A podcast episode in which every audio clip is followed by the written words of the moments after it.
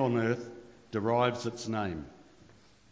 I pray that out of his glorious riches he may strengthen you with the power through his Spirit in your inner being, so that Christ may dwell in your hearts through faith. And I pray that you, being rooted and established in love, may have power, together with all the saints, to grasp how wide and long and high and deep is the love of Christ, and to know this love that surpasses knowledge, that you may be filled to the measure of all the fullness of God. Now to him who is able to do immeasurably more than we all than all we ask or imagine, according to his power that it is work and within us. To him be glory in the church and in Christ Jesus through all generations, forever and ever. Amen. This is the word of the Lord. Right. That wasn't embarrassing at all. Um, do turn back to Ephesians. Let me find where I am. Uh, Ephesians chapter 3. And uh, now that I've blown my nose, let's pray. Father, thank you so much that your word is powerful and that you love us immeasurably more than all we ask, uh, than, than we can imagine. And so, Father, we ask by your great power that through your word you would open our hearts, strengthen us in our inner beings, that we might grasp more of your love for us this morning. For Jesus' sake, Amen. Imagine a church where everyone feels loved by God and loved by everybody else, where not a single person feels left out. Imagine a church where everyone is joyfully using their gifts to build the body of Christ up. Maybe not in the place that they would like to, but in the place where they're needed. Imagine a place where people are thrilled to let go of their preferences, where they're happy uh, that they don't get what they want because it means somebody else gets what they want. So we don't, the place where people don't demand their favourite song or demand that the, the, guitars are cranked up or, or the drums are muffled. Uh, but we just want what other people want. Consider a church where the kind of odd person, the unpopular person, is just as much at the center of things as the outgoing, friendly, vivacious person. Friends, imagine a church like that. Wouldn't it be wonderful? And I think here on our best days, we get a taste of that, don't we? And yet on our worst days, uh, it seems that uh, there's a gap between what we long to be and what we are. Well, Paul has given us, hasn't he, these last uh, few weeks, a sweeping vision of the church, of uh, the people rescued from uh, God's wrath and brought together into God's family under Christ Jesus. A place where there is no division. There is no division of Jew or Gentile. It doesn't matter whether what race people are. It doesn't matter how popular they are. All the insider and outsider things are gone. That's Paul's vision. And maybe as we've heard it, we've thought, well, it sounds wonderful, but it's a pipe dream.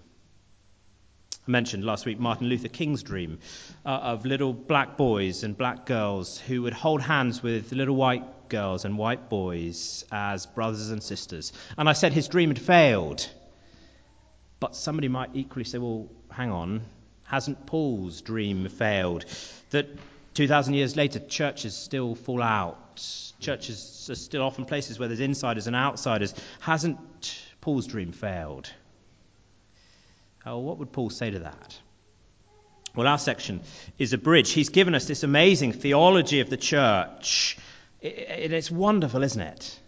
We can't help but marvel and then in chapter 4, which we'll look at next week, he begins to give practical instructions. He knows that the church in Ephesus, uh, in Christchurch, in every place doesn't live up to that. And so he gives instructions. And the thrust of the instructions is keep the unity. Be what you are. You're united. Be united. Love one another more and more. But Paul knows it's not enough just to teach the theology. And it's not just enough to exhort people. Try harder. Be more disciplined. No, if this is to happen, we need God's help. And so in this bridging section, he prays, and he prays fervently for the church to be what He's told us we are. For God's help to do this. And I take it he prays it for the church in Ephesus, but he writes it down so that we too would fervently pray that we would be what we are. And uh, there are three things I want to draw out, and I hope we'll see more of what we are, but I hope we'll also go away longing to pray like this. The, the three things are this. First, Paul prays for power. Power, that Jesus would transform us from the inside out. It's verses 14 to 17. Then for power to grasp the great extent of Christ's love for us. Verses 18 and 19. And then, he, thirdly, he prays to a powerful God who is able to do more than we ask or imagine, to do what seems impossible. Well, the first thing I want to look at is this that Paul prays for power, that Jesus would transform us from the inside out. And look at verse 14. Paul says, For this reason I kneel before the Father. What reason? Because of all that he's taught us, that we are one in Christ, that we're reconciled to God by the cross, and we're reconciled to each other in a new humanity. For that reason, I kneel before the Father. And this idea of kneeling I think, suggests earnestness. Jews normally would pray standing up, and yet here Paul falls on his knees and he pleads with God.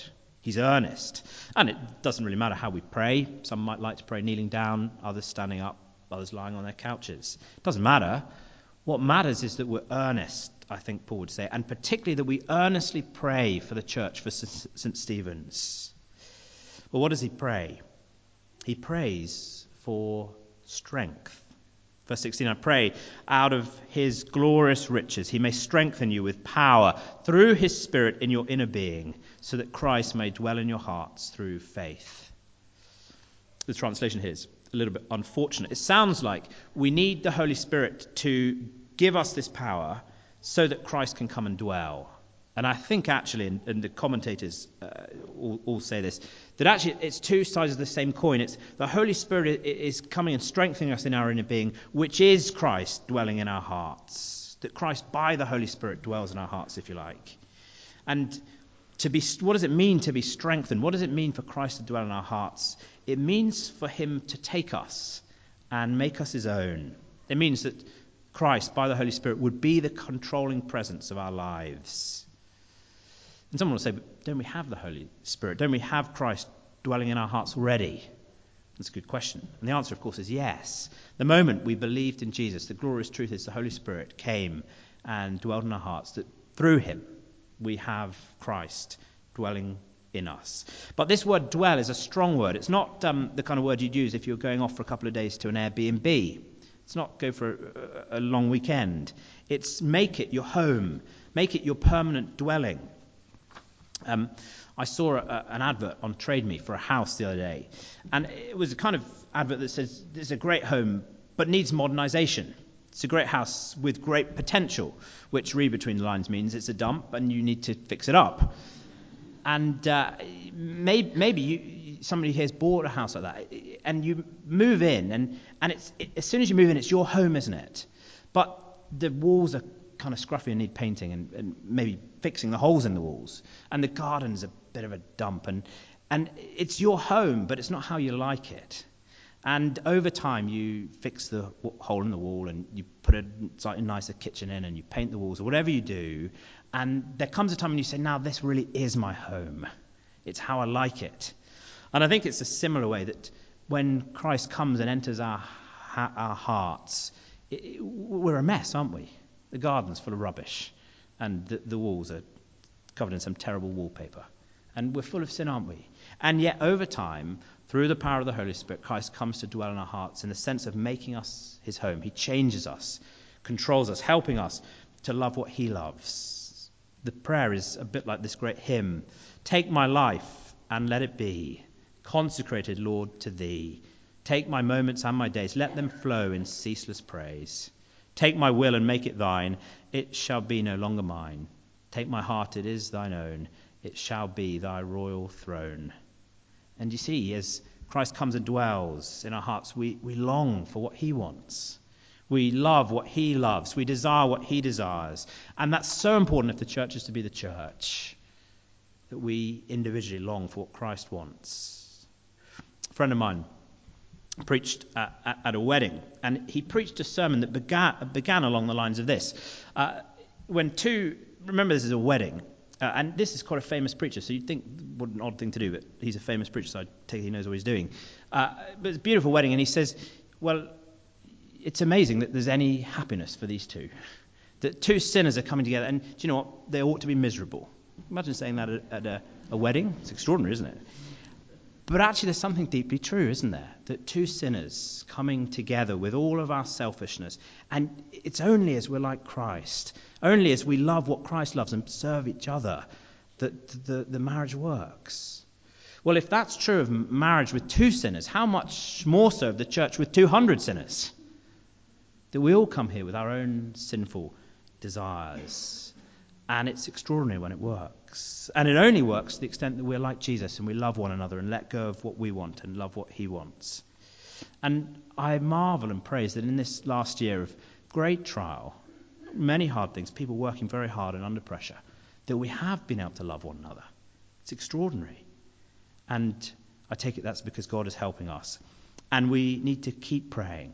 We need to pray all the more that we individually and corporately would have power from God, that Christ would dwell in our hearts, that we'd be transformed more and more like Him. Well, that's the first thing that Paul prays for power, that Christ would dwell in our hearts, change us from the inside out. But then, secondly, he prays for power to grasp Christ's love for us. Look at verse uh, 17. And I pray that you, being rooted and established in love, may have power, together with the saints, to grasp how wide and long and high and deep is the love of Christ, and to know this love that surpasses knowledge. I don't know about you, but I don't associate love and power. And Paul is saying God's love is so extraordinary, so overwhelming, that unless you have power from God, you cannot grasp it. It's a remarkable thing to say, isn't it? And it's even more remarkable because he does say, You do know this love. Look at 17, the Ephesians, and we are rooted and established in love. And yet Paul says, You need to know it more. And in one sense, it seems a bit rude. Paul, are you saying we don't know that, God, that Jesus loves us enough? And Paul says, Yes. You don't know the love of Jesus enough. And so he prays that we may have power, together with all the saints, to grasp how wide and long and high and deep is the love of Christ that Christ loves us so much that whether we go forward or backwards, or up to the heights or down to the depths, we can never get out of the sphere of his love. That the love that Christ showed us on the cross as he hung there under God's wrath, that we might be reconciled to his Father. That he gave away everything, left the joys and glories of heaven for us, that we know what that means. Truths that we know in our heads, that we'd grasp it deep within us. That the love of Christ is broad enough to encompass all mankind, long enough to last for eternity, deep enough to reach down to the most degraded sinner, and high enough to lift him to the heights of heaven. It's massive. And we cannot get our heads around it. And so Paul prays we know it. And you see, he prays that we know something that is, in a sense, surpassing knowledge. Not that it's devoid of knowledge. Not that this is some kind of ecstatic experience outside of what we know, but it's certainly meant to make us feel something, isn't it? Milton's written uh, the, the weekly word uh, this week, and uh, can I encourage you to read it? Uh, but uh, he, he's mentioned the, Milton here, Milton is here, the, the 3,000 sermons that he's heard and, and not remembered, or not remembered. He doesn't tell us how many he's remembered, but the implication is not very many. And um, reminded me of a letter to, the, to a church newspaper where a man wrote and said, um, My wife has fed me 30,000 meals in my marriage, and I don't remember a single one of them, but they've kept me alive. And there's a sense that if, if the goal of the sermon is for us to, to remember, then, then Milton's really dropped the ball, and probably so have the 3,000 preachers who preach the sermons. But of course, the goal is not just knowledge, it's not just remembering, is it? It's that we feast on Christ, that we'd keep going, that we grow in love and knowledge, that not that we remember the, the sermon, but that we see the glory of God. Martyn Lloyd-Jones, I'm told, used to, to like, famous preacher in London, used to, to like people to begin the sermon taking notes, But he, he says something that he felt slightly disappointed if by the end people were still taking notes because he wanted them to be not in a lecture, but to be caught up in the glory of Christ. And there's something wonderful about that, isn't it? This love that surpasses knowledge. And I take it that's why there is something different than a lecture. And there is something different about listening to a sermon here where we sing the songs that Aaron and Grace choose so well that help us to meditate on, on who God is and on, on his love for us. Uh, and that's different than just listening at home on, on the MP3. And that's why, as, as Milton goes on, we need things like poems and, uh, uh and liturgy that help us to dwell on these truths. Because we can't just express this in, in, in pure prose, it's beyond simple knowledge. And you sense Paul reaching for that, don't you, with these words? The height and depth, the length and the breadth. He's, he's grasping out. Remind me slightly of, uh, of John Wesley. Uh, just was saying, this is not, don't mishear me, this is not some ecstatic experience outside of what we know. This is, comes through knowing, comes through the scriptures. But it reminded me of John Wesley, who, um, as he was hearing a lecture, a kind of sermon on, on the book of Romans, felt his heart strangely warmed. And Wesley was an ordained minister at the time, and the things he knew in his head suddenly made sense to him in his heart, and he, he burned with joy. Or, or Jonathan Edwards, a great Puritan thinker, who in 1737 goes off into a wood and uh, he, he goes there to do his quiet time and read the Bible and pray. And he says this I had a view that was for me extraordinary of the glory of the Son of God and his wonderful, great, full, pure, and sweet grace and love. Now, the intensity of that experience is extraordinary, and Edwards himself says that. I don't think we're to expect some extraordinary experience in the woods, but the thrust of it we are. That this is not just about knowing things in our head, but that we'd, we'd be overcome in our hearts with this love. We know it deeply. And to do that, we need power. I take it that Paul wouldn't encourage us to pray like this if he didn't expect God to answer it. There's a big difference, isn't there, between knowing doctrine, being able to teach doctrine even, than to knowing the love of Christ in our hearts. I remember once uh, being in a meeting with, with a minister who I, I, guess you'd say in today's kind of language is a kind of mentor of mine. And I remember coming out of the meeting, a much older man, and, uh, and saying to somebody, if I'm to be, I was a young, young guy, if I'm going to be a minister one day, I need to know the Bible like he does.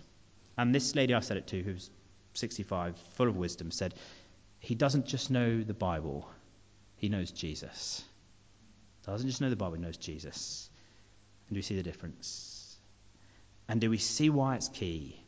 Because if we grasp this, then if God gives us his power to grasp his love for us, then verse 19, we will be uh, filled to the measure of all the fullness of God. That is to say, God will so pour out His grace on us that we'll be able to be what Christ wants us to be holy, like God is holy, like Christ, who is the fullness of God.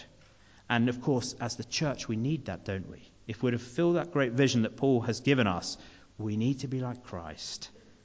And friends, you see, we can't do it on our own. It's not enough just to study and read the Bible. It's not enough just to try harder it's not enough just to be more disciplined. All of those things are essential, perhaps. But we need God to work in us by his power. And you see when we do how it changes us? If I know God's love for me like this, then I can be very, very thick skinned. It doesn't matter if somebody in, in church is, is grumpy with me, because I know in my heart of hearts that God loves me deeply. It doesn't matter if uh, I don't need to fight for myself, do I? I can, I can relax that God loves me so much. I don't need to defend myself. If I know that Christ has loved me and served me in this way, I'm able to serve you because I've been served, and I know that deep down. Do you see why how this fits in Ephesians? This isn't just a, a kind of prayer in, unrelated to what he's saying. This helps us be the church. Well, maybe it still sounds impossible maybe we think that kind of church is still unimaginable. Well, then finally, look at who we're praying to. Third point Paul prays to a powerful God who's able to do what seems impossible. Look at verse 20. Now, to him who is able to do immeasurably more than all we ask or imagine, according to his power that is at work within us. Do you see? He's sovereign over everything. He can do absolutely anything. Anything. If you can imagine it, he can do better. And we often don't we use this verse when we're praying, and it's a great verse. And I wonder, do we believe this? Do we look at our problems and wonder that they're too big? Would we a year ago have thought that we'd have a diocese? There were so many obstacles on the way, and yet God has done immeasurably more than we ask or imagine in that space. But do you see the implication? If God is able to do this, then we need to ask Him. He's able to do immeasurably more than we ask or imagine. We should ask, and we should be bold in our asking there's a kind of logic that I, I think goes uh, if God is so powerful and if he can do anything, well, why do I bother praying? He, he's so powerful. He's so wise and clever and will do everything well. What's little me with my prayers got to do with that? And that logic is straight from the devil. Because God tells us to pray. The way we the way God has set up the world, the way God loves to unleash his power is through the prayers of his people. Now, does he need to do it like that? No, of course not. But that's the way he's set up the world. And so we should pray. But do you see in the context, particularly what this power is doing? It's about the church. If you think that kind of church is impossible, unimaginable, well, then that's good because God is in the business of doing what is impossible and unimaginable. And you see, it's all about the church. Do you see what it says about the power? What kind of power? The power that is already at work in us. Which is why on our best days we see it and, and we rejoice. And on our worst days we shouldn't despair because He's working. And we should ask Him more and more Lord, today it wasn't good. I did feel like an outsider, or maybe I felt someone like an outsider. Help us to be more like the church. And then Paul gives glory. Verse 21 To him be the glory in the church and in Christ Jesus throughout all generations, forever and ever. Amen. And I think he's reminding us that God is utterly committed to the church. We've seen that so many times in Ephesians, haven't we? It's God's plan for the center of the universe. It's his eternal purpose to unite all things under Christ. And I think Paul's saying, God, have the glory that you should have in the church and in Christ. There's no plan B. That's where the glory will come. So, friends, as we finish, let me ask you this Do we pray like this? As we go to our small groups this week, perhaps as we meet with a prayer partner, do we pray like this? There's so many things to pray for, aren't there? But do we have this lofty view of praying that God would change us like this? Or are we so focused on, on, on the stress at work or, or, or the sore back? Not that we can't pray for those things, of course we should. But you see, if we grasp this great vision, if God does this in our hearts and shows us this love, well, that helps us with our back and our stress in, in much more profound ways, doesn't it? And do we pray for St. Stephen's? I think this is so important. Do we pray for the church like this? Um, there's two, let me just encourage us with two ways to do that. We've, Chris Forrest worked really hard to put together this wonderful little prayer diary. And it, it's got prayers for the church in it. And if you didn't pick one up last week, can I encourage you, please grab one of these uh, that we can use it to pray for the church. And I think as I've pre- uh, prepared this this week, I've been slightly rebuked at what I asked uh, Chris to put in it. Because uh, there's some great prayers in there, but some of the ones I asked Chris to put in uh, that I wrote are, are a bit, bit lame. This is a wonderful view. Paul's praying phenomenal things, and I've kind of asked slightly humdrum things, and I'll aim for next month to do better. But do, you, do we pray like this? Do, do, you use the prayer diary? And then, secondly, can I encourage you to come to the prayer meeting? Because we need to pray for St. Stephen's. That's a place we can regularly pray together for the church, for mission partners, for the, the new diocese. Because do we see it's not enough just to come here and hear the good sermon, or the bad sermon, maybe? Hear a sermon.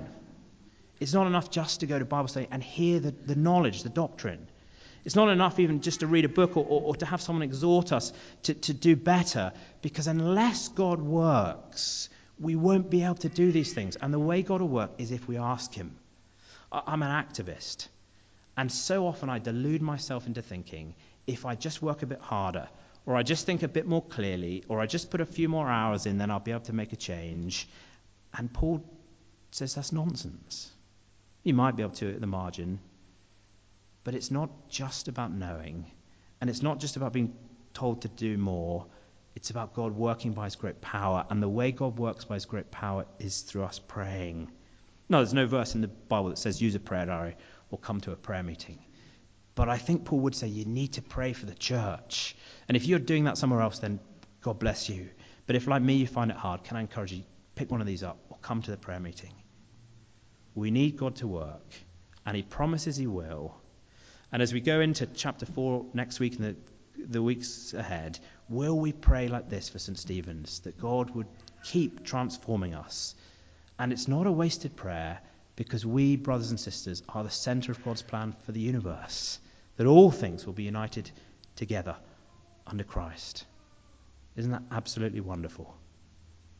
Let's just take a moment to reflect on what God has said to us individually. Uh, then I'll lead us in a prayer, and Margaret will follow with our intercessions.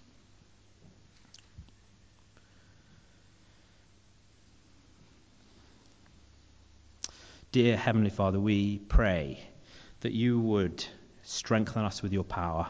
Strengthen us that we would know your great love for us, that we'd grasp it deeply, that there'd not be a single person here who doesn't know it, and that we together would know it more and more and more.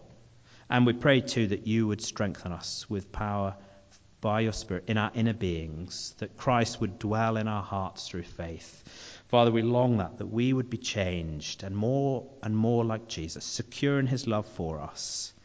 And we long for it that all the glory would go to you, that there'd be great glory in the church and great glory in Christ Jesus. So, Father, we ask, have your way with us.